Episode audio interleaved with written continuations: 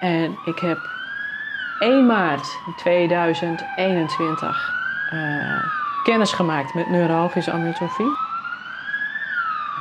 Wat als je opeens een hersenbloeding hebt gehad en je wordt wakker in het ziekenhuis?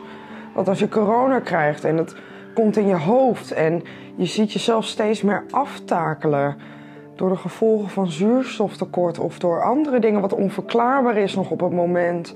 Wat als je opeens een spier- en zenuwziekte hebt van de een op de andere dag en je moet opeens stoppen met alles wat je lief is en wat je leuk vindt. Een ziekte, een aandoening of een ongeluk.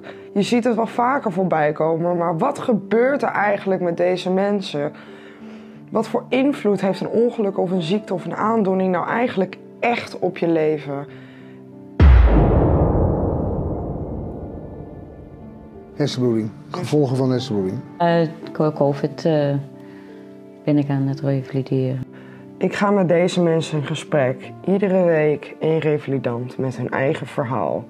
Welkom bij de Revalidatie Podcast. Mijn naam is Anoska Steenbergen en leuk dat je luistert.